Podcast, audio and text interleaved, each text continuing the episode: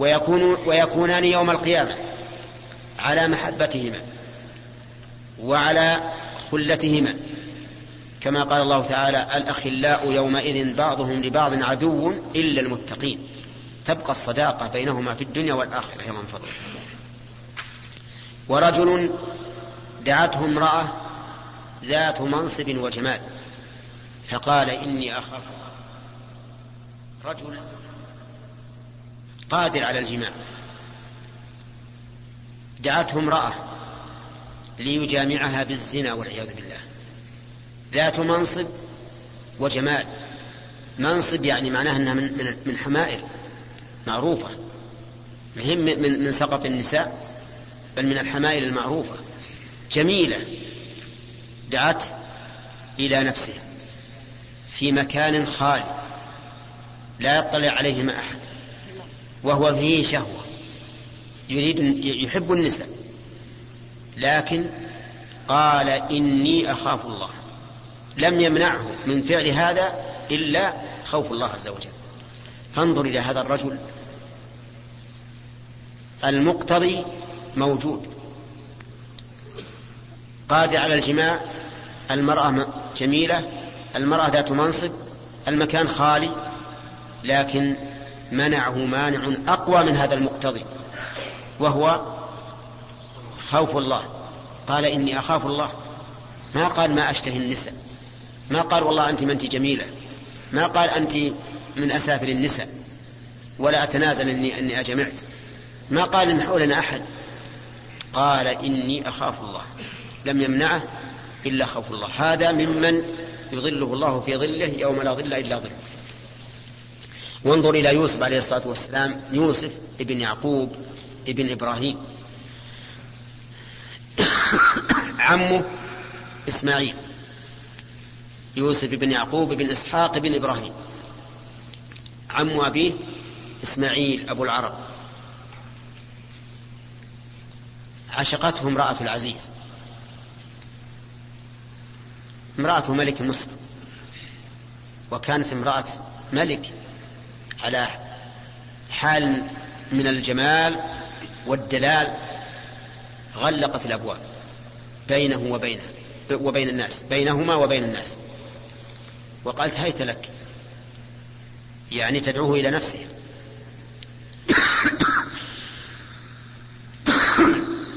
فكان رجلا شابا وبمقتضى الطبيعة البشرية هم بها وهمت به ولكن رأى برهان ربه وقع في قلبه خوف الله. فامتنع فامتنع فهددته بالسجن. فقال رب السجن أحب إلي مما يدعونني إليه وإلا تصرف عني كيدهن أصب إليهن وأكن من الجاهلين. فاستجاب له ربه فصرف عنه كيدهن إنه هو السميع العليم. ثم بدا له من بعد ما رأوا الآيات ليسجننه حتى حين. وسجن. سجن في ذات الله. وامتنع عن الزنا مع قوة أسبابه. لكنه رأى برهان ربه فخاف الله. رجل دعته امرأة ذات منصب وجمال فقال إني أخاف الله. ورجل تصدق بصدقة فأخفاها. حتى لا تعلم شماله ما تنفق يمينه. وهذا فيه كمال الإخلاص. مخلص لله. لا يريد من الناس أن يطلعوا على على عمل من أعماله يريد أن يكون العمل بينه وبين ربه فقط. ولا يريد أيضا أن يظهر للناس بمظهر المنة على أحد. لأن اللي يعطي أمام الناس يعني يقول للناس شوفوا أنا لي منة على فلان اللي أنا أعطيته. فهو يخفي الصدقة. حتى لا تعلم شماله ما تنفق يمينه. الشمال ما هي؟ اليد الشمال. ما تنفق يمينه اليد اليمنى. يعني من شدة إخفائه لو أمكن أن لا تعلم يده الشمال ما أنفقت يده اليمين لفعل. فهذا مخلص. غاية الإخلاص. بعيد المن بالصدقة يظله الله في ظله يوم لا ظل إلا ظله. ولكن لاحظوا أن إخفاء الصدقة أفضل بلا شك. إلا أنه ربما يعرض لهذا الأفضل ما يجعله مفضولا.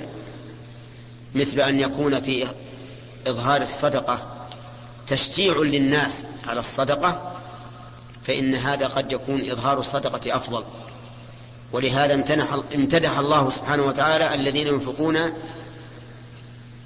سرا وعلانية حسب ما تقتضيه المصلحة. فالحال لا تخلو من ثلاثة ثلاث مراتب. إما أن يكون السر أنفع أو الإظهار أنفع فإن تساوى الأمران فالسر أنفع. أما الثالث السابع فرجل ذكر الله خاليا ففاضت عيناه. ذكر الله بلسانه وبقلبه ليس عنده أحد يرائيه بهذا الذكر خاليا من الدنيا كلها. قلبه معلق بالله عز وجل. فلما ذكر الله بلسانه وبقلبه وتذكر عظمة الرب عز وجل اشتاق إلى الله ففاضت عيناه. هذا أيضا ممن يظله الله في ظله يوم لا ظل إلا ظله.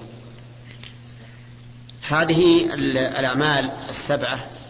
قد يوفق الإنسان فيحصل على واحد منها أو اثنين أو ثلاثة أو أربعة أو خمسة أو ستة أو سبعة. يمكن؟ يمكن لأن بعضها لا يناقض بعضا. قد يكون يعني إنسان يوفق فيأخذ من كل واحد من هذا بنصيب. كما حدث النبي عليه الصلاة والسلام أن الجنة لها أبواب. من كان من باب الصلاة دعي من باب الصلاة ومن كان من باب الصدقة دعي من باب الصدقة ومن كان من باب من أهل الجهاد دعي من باب الجهاد. من كان من أهل الصلاة دعي من باب الصلاة. من كان من أهل الصدقة دعي من باب الصدقة. من كان من أهل الجهاد دعي من باب الجهاد. من كان من أهل الصيام دعي من باب الريان. أربعة ذكر. فقال أبو بكر يا رسول الله ما على من دعي من واحد من هذه الأبواب من ضرورة. يعني اللي يدعى من باب واحد ما عليه ضرر سهل. فهل يدعى أحد من هذه الأبواب كلها؟ قال نعم وأرجو أن تكون منه. يلا فضل يعني أبو بكر يدعى من كل الأبواب لأنه صاحب صلاة وصاحب صدقة وصاحب جهاد وصاحب صيام. كل مسائل الخير قد أخذ منها بنصيب رضي الله عنه وأرضاه وألحقنا وإياكم به في جنات النعيم. والله أعلم. الرحمن الرحيم. الحمد لله رب العالمين. وأصلي وأسلم على نبينا محمد وعلى آله وأصحابه ومن تبعهم بإحسان إلى يوم الدين. أما بعد فإنه سبق لنا الكلام على ما تيسر مما يكون في يوم القيامة ومن أن الشمس تدنو من الخلائق حتى تكون على رؤوسهم بقدر ميل. وأنه يستثنى من ذلك من يظلهم الله في ظله يوم لا ظل إلا ظله. وشرحنا هذا. ولكن ها هنا مسألة أحب أن أنبه عليها وهي أن بعض الطلبة يظنون أن المراد بالظل في ظله يوم لا ظل إلا ظله أنه ظل الرب عز وجل. وهذا ظن خاطئ جدا. لا يظنه إلا رجل جاهل. وذلك لأن من المعلوم أن الناس في الأرض وأن الظل هذا يكون من الشمس عن الشمس. فلو قدر أن المراد به ظل الرب جل وعلا لزم من هذا أن تكون الشمس فوق الله ليكون حائلا بينها وبين الناس. وهذا شيء مستحيل لا يمكن. لأن الله سبحانه وتعالى قد ثبت له العلو المطلق من جميع الجهات. ولكن ولكن المراد ظل يخلقه الله. في ذلك اليوم يظلل من يستحقون أن يظلهم الله في ظله. وإنما أضافه الله إلى نفسه لأنه في ذلك اليوم لا يستطيع أحد أن يظلل بفعل مخلوق. لا هناك بناء ولا شيء يوضع على الرؤوس إنما يكون الظل من ما خلقه الله لعباده في ذلك اليوم. فلهذا أضافه الله إلى نفسه لاختصاصه به, لاختصاصه به. ومما يكون في ذلك اليوم نشر الدواوين يعني صحائف الأعمال التي كتبت على المرء في حياته.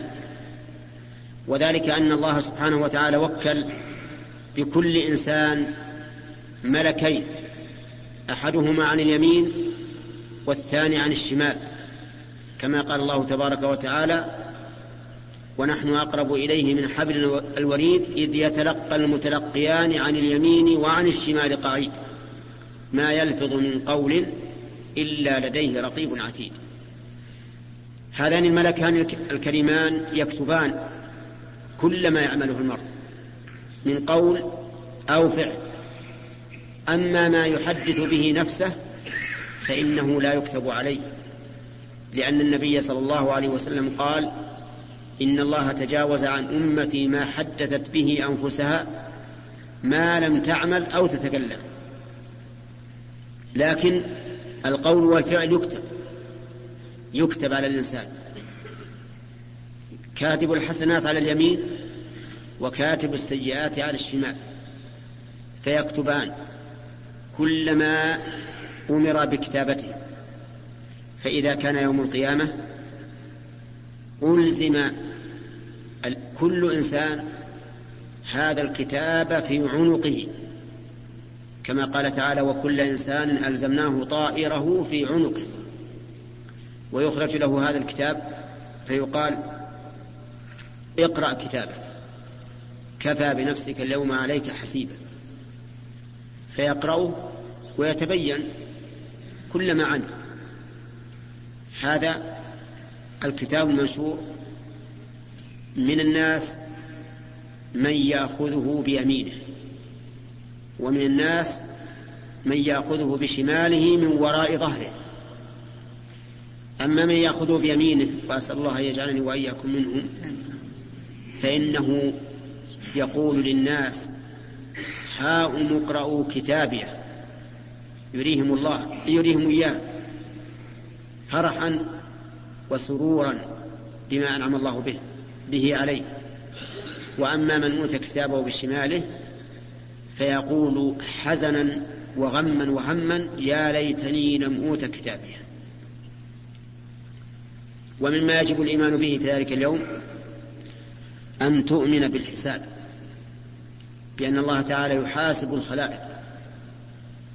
كما قال تعالى وإن كان مثقال حبة من خردل أتينا بها وكفى بنا حاسبين. وقال الله تعالى فسوف يحاسب حسابا يسيرا.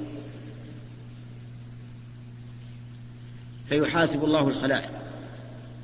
ولكن حساب المؤمن حساب يسير ليس فيه مناقشة. يخلو الله تعالى بعبده المؤمن ويضع عليه ستره ويقرره بذنوبه. يقول أتذكر كذا أتذكر كذا حتى يقول نعم يقر بذلك كله. فيقول الله عز وجل له إني قد سترتها عليك في الدنيا وأنا أغفرها لك اليوم. وما أكثر الذنوب التي سترها الله علينا. فإذا كان الإنسان مؤمنا قال الله وسترتها عليك في الدنيا وأنا أغفرها لك اليوم. أما الكافر والعياذ بالله فإنه يفضح ويخزى وينادى على رؤوس الأشهاد هؤلاء الذين كذبوا على ربهم ألا لعنة الله على الظالمين. ومما يجب الإيمان به أيضا مما يكون في يوم, في يوم القيامة الحوض الحوض المورود لنبينا محمد صلى الله عليه وسلم. وهو حوض يصب عليه ميزابان من الكوثر وهو النهر الذي أعطيه النبي صلى الله عليه وسلم في الجنة. كما قال تعالى إنا أعطيناك الكوثر. فيصب منه ميزابان على الحوض الذي يكون في عرصات القيامة. وصفه النبي عليه الصلاة والسلام بأن ماءه أشد بياضا من اللبن. وأحلى من العسل وأطيب من رائحة المسك وأن آنيته كنجوم السماء وأن طوله شهر وعرضه شهر وأن من شرب منه مرة واحدة فإنه لا يظمأ بعدها أبدا. هذا الحوض يرده المؤمنون من أمة النبي صلى الله عليه وسلم أسأل الله أن يوردني وإياكم إياه. يرده المؤمنون يشربون منه. وأما من لم يؤمن بالرسول عليه الصلاة والسلام فإنه يطرد عنه ولا يشرب منه. نسأل الله العافية. وهذا الحوض الذي جعله الله عز وجل للنبي صلى الله عليه وسلم هو أعظم حياض الأنبياء. ولكل نبي حوض يرده المؤمنون من أمته لكنها لا تنسب. إلى حوض الرسول صلى الله عليه وسلم لأن هذه الأمة يمثلون ثلثي أهل الجنة. ثلثي أهل الجنة. فلا ريب أن يكون فلا جرم أن يكون حوض النبي عليه الصلاة والسلام هو أعظم الحياض وأكبرها وأوسعها وأعظمها وأش وأشملها. ومما يجب الإيمان به أيضا في ذلك اليوم الإيمان بالصراط. الصراط جسر منصوب على جهنم. يمر الناس عليه على قدر أعمالهم. وهو أدق من الشعر وأحد من السيف. يمر الناس عليه على قدر أعمالهم. من كان مسارعا في الخيرات في الدنيا كان سريعا في المشي على هذا الصراط. ومن كان متباطئا كان متباطئا. ومن كان خلط عملا صالحا وآخر سيئا ولم يعفو الله عنه فإنه ربما يكردس في النار والعياذ بالله. يختلف الناس في المشي عليه فمنهم من يمر كلمح البصر ومنهم من يمر كالبرق ومنهم من يمر كالريح ومنهم من يمر كالفرس الجواد ومنهم من يمر كركاب الإبل ومنهم من يمشي ومنهم من يزحف ومنهم من يلقى في جهنم. وهذا الصراط لا يمر عليه إلا المؤمنون فقط. أما الكافرون فإنهم لا يمرون عليه وذلك لأنه لأنهم يساقون في عرصات القيامة إلى النار رأسا. نسأل الله العافية. الصراط لا يمر عليه إلا المؤمن لكن العاصي قد ينزل يكردس في النار ويعذب بقدر ذنوبه. ويأتي إن شاء الله بقية الكلام على هذا. الرحيم الحمد لله رب العالمين وأصلي وأسلم على نبينا محمد وعلى آله وأصحابه ومن تبعهم بإحسان إلى يوم الدين. أما بعد فقد تقدم الكلام على شيء مما, يت... مما يكون في, ال... في اليوم الآخر. الذي الإيمان به أحد أركان الإيمان الستة. وذكرنا آخر ما ذكرنا الإيمان بالصراط الذي يوضع على متن جهنم يمر الناس, يمر الناس عليه على قدر أعمالهم. منهم من يمر كلمح البصر ومنهم من يمر كالبرق ومنهم من يمر كالريح ومنهم من يمر كالفرس الجواد. ومنهم من يمر كركاب الإبل ومنهم من يمشي ومنهم من يزحف ومنهم من يخطف ويلقى في جهنم. فإذا عبروا على ذلك وقفوا على قنطرة بين الجنة والنار فيقتص لبعضهم من بعض. وهذا القصاص غير القصاص الذي يكون في عرصات القيامة. هذا القصاص والله أعلم يراد به أن تتخلى القلوب من الأضغان والأحقاد والغل حتى يدخلوا الجنة وهم على أكمل حال. وذلك أن الإنسان وإن اقتص له ممن اعتدى عليه فلا بد أن يبقى في قلبه شيء من الغل والحقد على الذي اعتدى عليه ولكنهم أهل الجنة لا يدخلون الجنة حتى يقتص لهم اقتصاصا كاملا فيدخلونها على أحسن وجه. فإذا هذبوا ونقوا أذن لهم في دخول الجنة. ولكن لا يفتح باب الجنة لأحد قبل الرسول صلى الله عليه وسلم.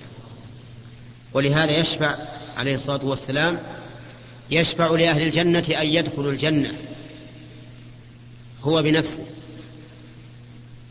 كما أنه شفع للخلائق أن يقضى بينهم ويستريحوا من الهول والكرب والغم الذي أصابهم في عرصات القيامة يشفع هو نفسه صلى الله عليه وسلم في أهل الجنة أن يدخلوا الجنة. وهاتان الشفاعتان خاصتان برسول الله صلى الله عليه وسلم أعني الشفاعة في أهل الموقف حتى يقضى بينهم والشفاعة في أهل الجنة حتى يدخلوا الجنة فيكون له صلى الله عليه وسلم شفاعتان إحداهما في نجاة الناس من الكروب والغموم والثانية في حصول مطلوبهم وهو فتح باب الجنة فيفتح. وأول من يدخل الجنة رسول الله صلى الله عليه وسلم قبل كل الناس. وأول من يدخلها من الأمم أمة النبي صلى الله عليه وسلم. أما أهل النار والعياذ بالله فيساقون إلى النار زمرا يدخلونها أمة بعد أمة.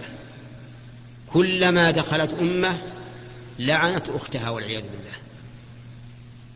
كلما دخلت أمة لعنت أختها الثانية تلعن الأولى. وهكذا ويتبرأ بعضهم من بعض. نسأل الله العافية. فإذا أتوا إلى النار وجدوا أبوابها مفتوحة حتى يبغتون بعذابها والعياذ بالله. فيدخلونها ويخلدون فيها أبد الآبدين إلى أبد لا منتهى له كما قال الله عز وجل في كتابه إن الذين كفروا وظلموا لم يكن الله ليهديهم لم يكن الله ليغفر لهم ولا ليهديهم طريقا إلا طريق جهنم خالدين فيها أبدا وكان ذلك على الله يسيرا. وقال سبحانه وتعالى إن الله لعن الكافرين وأعد لهم سعيرا خالدين فيها أبدا لا يجدون وليا ولا نصيرا. يوم تقلب وجوههم في النار يقولون يا ليتنا أطعنا الله وأطعنا الرسول وقالوا ربنا إنا أطعنا سادتنا وكبراءنا فأضلونا السبيل. ربنا آتهم ضعفين من العذاب ولعنهم لعنا كبيرا. وقال سبحانه وتعالى ومن يعص الله ورسوله فإن له نار جهنم خالدين فيها أبدا. فهذه ثلاث آيات من كتاب الله عز وجل كلها فيها التصريح بأن أهل النار خالدين بأن أهل النار خالدون فيها أبدا.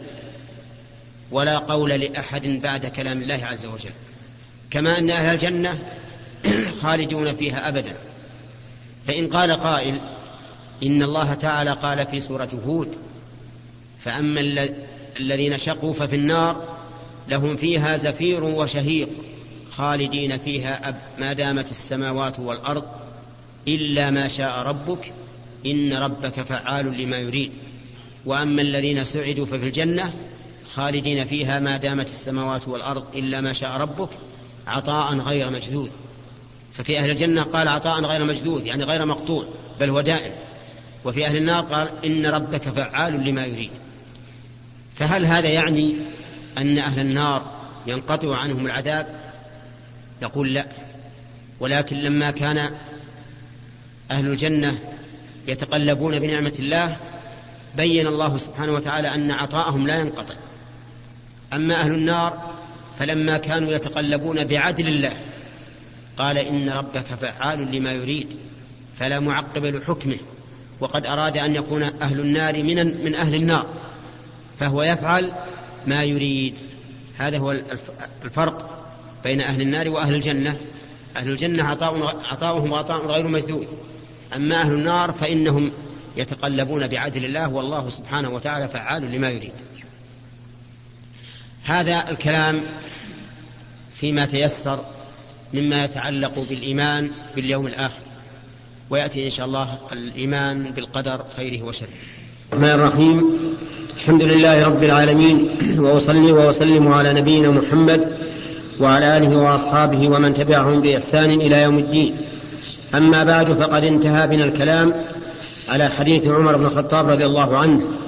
في مجيء جبريل إلى رسول الله صلى الله عليه وسلم وسؤاله عن الإسلام والإيمان والإحسان والساعة وأشراطها. انتهى بنا الكلام إلى الركن السادس من أركان الإيمان وهو الإيمان بالقدر خيره وشره. القدر هو تقدير الله سبحانه وتعالى لما يكون إلى يوم القيامة. وذلك أن الله سبحانه وتعالى خلق القلم. فقال له اكتب. قال ربي وماذا أكتب؟ قال اكتب ما هو كائن. فجرى في تلك الساعة بما هو كائن إلى يوم القيامة. فما أصاب الإنسان لم يكن ليخطئه وما أخطأه لم يكن ليصيبه. وقد ذكر الله هذا في كتابه اجمالا فقال ألم تعلم أن الله يعلم ما في السماء والأرض؟ إن ذلك في كتاب إن ذلك على الله يسير. وقال تعالى ما أصاب من مصيبة في الأرض ولا في أنفسكم إلا في كتاب من قبل أن نبرأها. إن ذلك على الله يسير. من قبل أن نبرأها أي من قبل أن نخلقها. أي من قبل أن نخلق الأرض وأن نخلق من قبل أن نخلق أنفسكم من قبل أن نخلق المصيبة. فإن الله كتب هذا قبل خلق السماوات والأرض بخمسين ألف سنة. قال أهل العلم ولا بد للإيمان بالقدر من أن تؤمن بكل مراتبه الأربع. المرتبة الأولى أن تؤمن بأن الله تعالى عليم بكل شيء. وهذا كثير في الكتاب العظيم يذكر, يذكر الله عز وجل عموم علمه بكل شيء.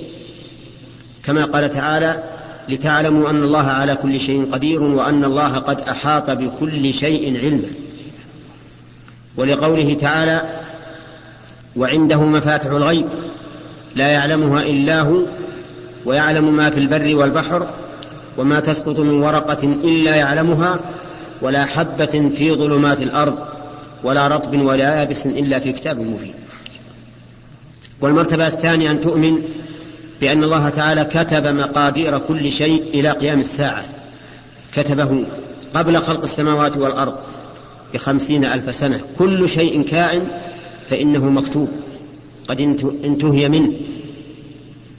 جفت الأقلام وطويت الصحف. فما أصابك لم يكن ليخطئك وما أخطأك لم يكن ليصيبك. إذا أصابك شيء لا تقول والله لو أني فعلت ما أصابني. لأن هذا شيء منتهي مكتوب لا بد أن يقع كما كتب الله سبحانه وتعالى. لا مفر لك منه. مهما عملت فالأمر سيكون على ما وقع. لا يتغير أبدا لأن هذا أمر قد كتب. فإن قال قائل ألم يكن قد جاء في الحديث من أحب أن يبسط له في رزقه وينسأ له في أثره فليصل رحمه. فالجواب بلى جاء هذا. ولكن الإنسان الذي قد نسئ له في أثره وبسط له في رزقه من أجل الصلة قد كتب ذلك له. كتب أنه سيصل رحمه وأنه سيبسط له في الرزق وأنه سينسأ له في الأثر. لا بد أن يكون الأمر هكذا. ولكن الرسول عليه الصلاة والسلام قال من أحب أن يبسط له في رزقه وينسأ له في أثره من أجل أن نبادر ونسارع إلى صلة الرحم. وإلا فهو مكتوب مكتوب أن هذا الرجل سوف يصل رحمه وسيحصل له هذا الثواب. وأنه لن يصل رحمه وسيحرم من هذا الثواب. أمر منتهي. لكن أخبرنا الرسول عليه الصلاة والسلام بهذا من أجل أن نحرص على صلة الرحم. واعلم أن الكتابة في لوح المحفوظ لها يعقبها كتابات أخرى. منها أن الجنين في بطن أمه إذا تم له أربعة أشهر أرسل الله إليه ملكا موكلا بالأرحام فينفخ فيه الروح ويؤمر بأربع كلمات بكتب رزقه وأجله وعمله وشقي أو سعيد فيكتب ذلك. وهذه كتابة غير كتابة التي في اللوح المحفوظ. هذه كتابة في مقتبل عمر الإنسان. ولهذا يسميها العلماء الكتابة العمرية يعني نسبة للعمر. إذا تم له أربعة أشهر يعني مائة وعشرون يوما. ولهذا تجد الجنين الحمل في البطن إذا تم له أربعة أشهر بدأ يتحرك. لأنه دخلت فيه الروح. وقبل ذلك هو قطعة من اللحم. كذلك فيه كتابة أخرى تكون في كل ش... في كل سنة في ليلة القدر. فإن ليلة القدر يكتب الله فيها ما يكون في تلك السنة. كما قال تعالى إنا أنزلناه في ليلة مباركة إنا كنا منذرين. فيها يفرق كل أمر حكيم. يعني يفرق يبين ويفصل. ولهذا سميت ليلة, ليلة القدر. المرتبة الثالثة للإيمان بالقدر أن تؤمن بأن كل شيء فهو بمشيئة الله. كل شيء يقع فإنه بمشيئة الله. لا يخرج عن مشيئته شيء. ولا فرق بين أن يكون هذا الواقع مما يختص الله به كإنزال المطر وإحياء الموتى وما أشبه ذلك أو مما يعمله الخلق كالصلاة والصيام وما أشبهها. فكل هذا بمشيئة الله. قال الله تعالى لمن شاء منكم أن يستقيم وما تشاءون إلا أن يشاء الله رب العالمين وقال تعالى ولو شاء الله ما اقتتل الذين من بعدهم من بعد ما جاءتهم البينات ولكن اختلفوا فمنهم من آمن ومنهم من كفر ولو شاء الله ما اقتتلوا ولكن الله يفعل ما يريد. فبين سبحانه وتعالى أنه لا مشيئة لنا إلا بمشيئة الله وأن أفعالنا واقعة بمشيئة الله ولو شاء الله ما اقتتلوا. كل شيء فإنه واقع بمشيئة الله. لا يكون في ملكه ما لا يشاءه أبدا ولهذا أجمع المسلمون على هذه الكلمة العظيمة. ما شاء الله كان وما لم يشأ لم يكن. أما المرتبة الرابعة فهي الإيمان بأن كل شيء مخلوق لله. كل شيء مخلوق لله. لقول الله تبارك وتعالى الله خالق كل شيء وهو على كل شيء قدير. وهو على كل شيء وكيل. وقال تعالى وخلق كل شيء فقدره تقديرا. فكل شيء واقع فإنه مخلوق لله عز وجل. الإنسان مخلوق لله عمل الإنسان مخلوق لله. قال الله تعالى عن إبراهيم وهو يخاطب قومه والله خلقكم وما تعملون. ففعل, ففعل العبد مخلوق لله لكن المباشر للفعل هو الله هو العبد وليس الله. لكن الله هو الذي خلق هذا الفعل ففعله العبد. فهو منسوب لله خلقا ومنسوب إلى العبد كسبا وفعلا فالفاعل هو العبد والكاسب هو العبد والخالق هو الله. كل شيء فإنه من مما يحدث فإنه مخلوق لله عز وجل. لكن ما كان من صفات الله فليس بمخلوق فالقرآن مثلا أنزله الله على محمد صلى الله عليه وسلم لكنه ليس بمخلوق لأن القرآن كلام الله وكلام الله صفة من صفاته وصفات الله تعالى ليست بمخلوقة. هذه أمور أربعة بل هذه مراتب أربع للإيمان بالقدر. الأولى الإيمان بعلم الله المحيط الشامل لكل شيء. الثاني الإيمان بكتابة الله أن الله كتب في اللوح المحفوظ كل شيء وهناك كتابات أخر بينت منها شيئا. الثالث أن كل شيء واقع بمشيئة الله عز وجل. الرابع أن كل شيء واقع فهو مخلوق لله تبارك وتعالى. لا بد أن تؤمن بهذه الأمور الأربعة. وإن, وإن لم تؤمن بها كلها فإنك لم تؤمن بالقدر. فائدة الإيمان بالقدر عظيمة جدا لأن الإنسان يستريح إذا علم أن كل شيء لا بد أن يقع كما أراد الله استراح. فإذا أصيب بضراء صبر. وقال هذا من عند الله.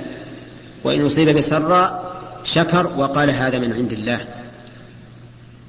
وقد ثبت عن النبي عليه الصلاة والسلام أنه قال عجبا لأمر المؤمن إن أمره كله خير. إن أصابته سراء صبر. إن أصابته سراء شكر. فكان خيرا له. وإن أصابته ضراء صبر فكان خيرا له. لأن المؤمن يؤمن أن كل شيء بقضاء الله. فيكون دائما في سرور دائما في انشراح لأنه يعلم أن ما أصابه فإنه من الله. إن كان ضراء صبر وانتظر فرج من الله ولجأ إلى الله تعالى في كشف هذه الضراء. وإن كان سراء شكر وحمد الله وعلم أن ذلك لم يكن بحوله وقوته ولكنه بفضل الله ورحمته. والله موفق. والصلاة والسلام على نبينا محمد وعلى آله وأصحابه ومن تبعهم بإحسان إلى يوم الدين. أما بعد فإننا في آخر ركن من أركان الإيمان التي بينها النبي صلى الله عليه وسلم في قوله الإيمان أن تؤمن بالله وملائكته وكتبه ورسله واليوم الآخر وبالقدر خيره وشره. وذكرنا أن الإيمان بالقدر لا بد فيه من الإيمان بمراتب أربع. الإيمان بعلم الله والإيمان بكتابة الله والإيمان بمشيئة الله والإيمان بخلق الله. وقوله عليه الصلاة والسلام خيره وشره.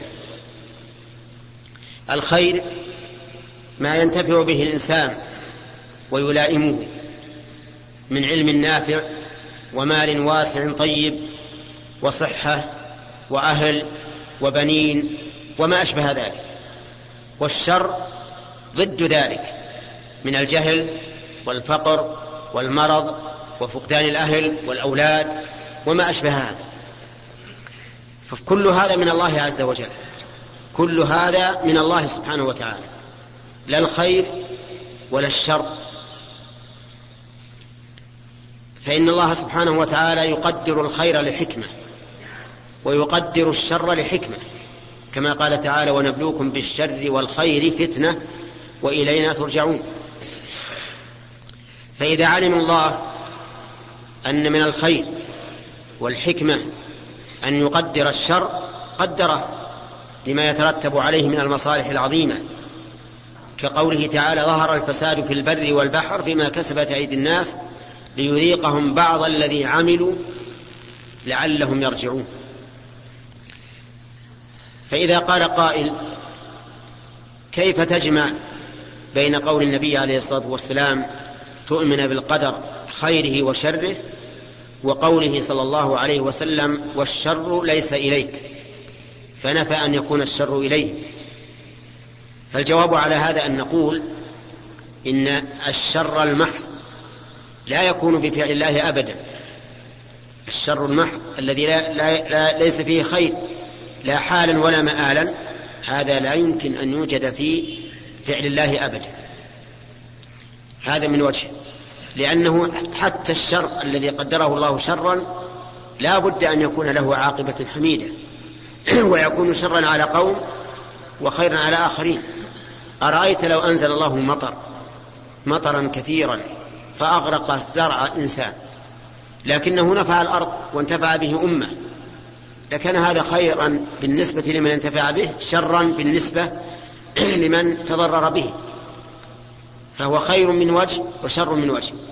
ثانيا حتى الشر الذي يقدره الله على الإنسان هو خير في الحقيقة لأنه إذا صبر واحتسب الأجر من الله نال بذلك أجرا أكثر بأضعاف مضاعفة مما ناله من الشر. ولهذا ذكر عن بعض العابدات أنه أصيبت في أصبعها أو يدها فانجرحت فصبرت شكرت الله على هذا وقالت إن حلاوة أجرها أنستني مرارة صبرها ثم نقول إن الشر في الحقيقة ليس في فعل الله نفسه بل في مفعولاته. المفعولات هي التي فيها خير وشر. أما الفعل نفسه فهو خير.